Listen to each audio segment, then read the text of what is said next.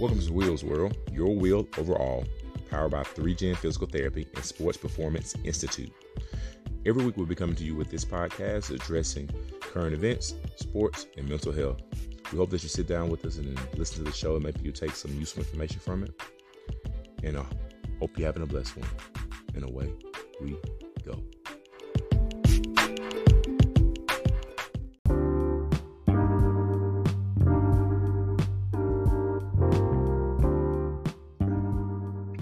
Good evening, everyone. Hope all is well with you.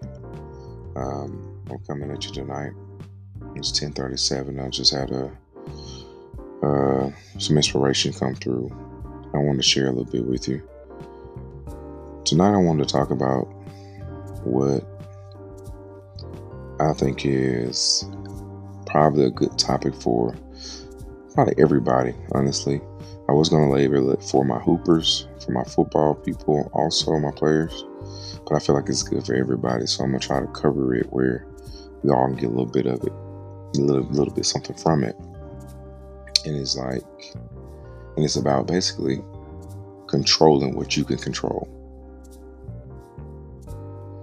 I think a lot of time we give people too much power over our emotions, as well as our mental state when we're actually dealing with them um, to a point where they kind of control us. You know, we're almost like puppets on a string. They're pulling certain things and pulling us in that direction. When truth be controlled, truth be said, we should be controlling our actual selves. The examples I'm going to use to kind of sort of detail this topic um, are pretty common. I'm going to talk about your boss at work. I'm going to talk about your coach. And then last, I'm gonna talk about your, um, you know, your loved one, and that could be anybody actually. So, with your boss at work, we tend to fall in a sense of fall in line. You know, like we're not gonna do anything that's going to actually not necessarily hinder us, but you know, we're gonna basically just fall in line. So if they tell us something what ends up happening is that we're going to actually, you know, do exactly what they say because they're authority, correct? But what happens when you feel like your boss is telling you something that is actually totally against your moral fiber, right? Like you're not even that type of person. Let's say if your boss says, Hey, I need you to go talk to this person and apologize to them for what you said. You went wrong, but for the sake of the company, for us to make money, you got to go apologize. And the person that you're apologizing to lied on you, made something up, right? And you have to go apologize because your boss said so. He's the he or she is, is the authority. So you have to follow that. This is what I'm talking about controlling what you can control, which is you have to be able to pick what you're going to stand on. That's the first part of controlling what you can control. Picking what you're going to stand on. Because if you don't pick something to stand on, then you'll fall for everything, right? Because you got to stand on it. So let's say if your standing point here is like, I'm not apologizing for what I said when I know what I said was right. I wasn't wrong, I wasn't malicious. What I said to this person was proper. And this person who's your boss just continues on about it, right? If you stand on it, and what you did and what you said was not you saying, well, blank this, blank that, I'm not apologizing for anything, but you saying, based on how I'm set up mentally, I did nothing wrong. If you're not going to back me in that, I understand, but I'm not apologizing for something I did not do. And then they say, well, you got to leave here. You probably don't need to work there anywhere because you're going to be unhappy very soon because people are telling you how to be. So you have to control what you control, right? And to do that, the first initial thing is to stand on what you believe in. Okay. Now, what you believe in is a bunch of BS. Then whatever you're talking about trying to stand on, it's gonna fall anyway. But what you being in, what you believe in, actually has some actual, you know, um, foundation to it. then what you're saying is going to come off genuine. And guess what? There's not going to be an argument. There's going to be an understanding that occurs. So for your people who actually are struggling with their bosses and not being able to control the interactions, I feel like their boss is emotionally actually pulling them in different places and making them feel a certain way, is because you're not standing on anything. You trust that the company is going to love you because you've been there 20 years and they're to treat or do right by you. I'm to say this for the folks in the back. The only thing the company owes you is the wage that you clocked in for and that you're clocking out for. They paid you a wage to show up and you took the money. Guess what? That's all they owe you. I promise you, if you die next week, they're going to post that job this same week. And I know that sounds bad, but that's the truth of it. So you don't owe them anything. They don't owe you anything. It's an even exchange. You work for a wage. Moving on. The second piece of this is about a coach. If you're dealing with a person who's a coach and you have an issue with that coach, and that coach can get you off your game, or your coach can actually motivate you, or the coach can actually, you know, make you feel happy or make you feel bad. Guess what? You're giving the coach too much control. And somebody's gonna say, "Man, well, it's different if you was here." And well, okay, let, let me ask you something. Let me ask you something. Question. Question. Is the coach playing? Okay. Second question. Can the coach do what you do? Third question. Do you perform better when the coach is making you feel emotionally all over the place? Or do you perform better based off how you feel? What gets you going? Because if you depend on the coach to actually get you going or get you motivated or make you feel a certain way, then guess what? Your Coach is going to change your whole career. Good luck with that because you're going to have a very up and down career.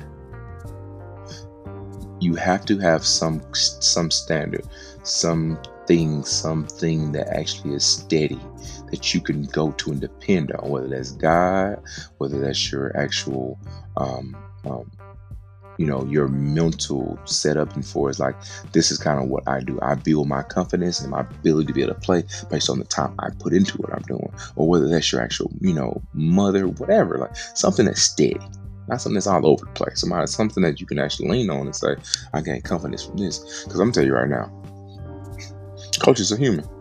They're emotional. They have their days, their moments. They have their relationships, their lives. And I'll be honest with you, not every coach is going to sell you something means well by you, and something that do mean well by you make mistakes. So as a result, you can depend on a coach to give you confidence. You shouldn't definitely be allowing them to take your confidence away. So at some point, you have to compete with you, meaning that I have to be the better version of myself every day.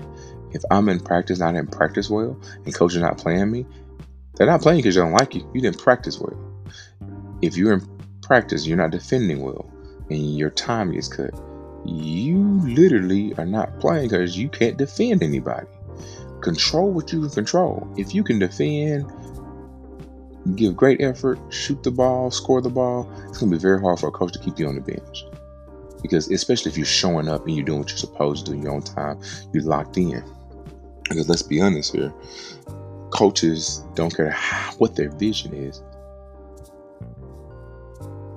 They have to win games. All right. Last piece, and I'm gonna get on off this and I'm gonna call it a night, guys. Your loved ones. I think this is a piece I can talk about probably better than any person that's um, probably starting a podcast. I have a lot of experience with this. And my sister would tell you that the one thing I'm going to be is happy and at peace. Nobody, not my mother, my father, my sister, she knew I love her, my brother, nobody can take how I feel and make me feel a different way. I don't depend on people to make me feel a certain way. And I've tried that in the past growing up, and I've always been let down. So I really learned that what my grandma would say baby, sometimes you got to be your biggest cheerleader. Sometimes you have to be the person that keeps you going, to keep you happy, to keep you in a space where you can be productive and you can go on because life will go on. The same people that you feel like have done you wrong, they're not sitting around thinking about how they have done you anyway. They still live in their life. So at some point, you have to find peace and solace within what you are. Right? So with your loved ones, you feel like the interaction you have with your loved one is negative, right? Not necessarily verbally abusive or physically like that, but you always feel like the, the energy is just definitely off. There's tension or whatever. You may have to love that person from afar. You just may have to. May have you know what? I can't be around them doing these type of interactions. Now, when we with the family or something, we all taking a picture at the, you know, at the park or we hanging out in the barbecue. I can come around and you know socialize, whatever, but I just can't have a one-on-one interaction with this person. Cause I just know we're gonna go left. We we like oil and water. We just don't mix. That's understanding that you can't take my peace. You know, take my happiness. If you say something, I'm like, you know what? Y'all have a great day. Love y'all. I'll see y'all next time. You just gotta go on by your business. Because at some point in time, you gotta realize something, which is very, very, very you know, new to some people, but very old to other people. Misery loves company. Some people have so much going on with themselves in their lives, and they will project stuff onto you. And you have to be able to actually see that and discern it for what it is, and then say, you know what? I don't even hate you. It ain't nothing personal. I understand. That's okay. Y'all have a good day. Be blessed. Love you. Or you got to be able to sit down and talk with them and say, listen, I know you do this thing, but when you do this thing, it affects me this way. If you can't respect it, I'm gonna have to I'm, I'm gonna have to let you know that I'm not gonna I can't be in this element.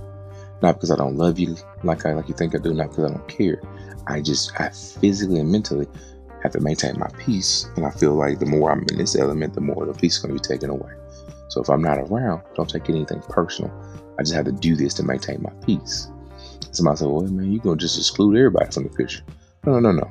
It's certain people who will accept you for who you are and love you for who you are and respect what you are and actually take take actually some things that you do implement in their lives actually and you'll take some stuff from them implement in your life where actually you all fit and it actually works the problem is that everybody thinks that you have that everybody in this world means you well one your loved ones and that they want you to live your best life. No, some people want you to live for them, but a lot of times we can't identify it because they identify it because it's our loved one, quote unquote. It's my mama talking to my dad talking to me. We're humans.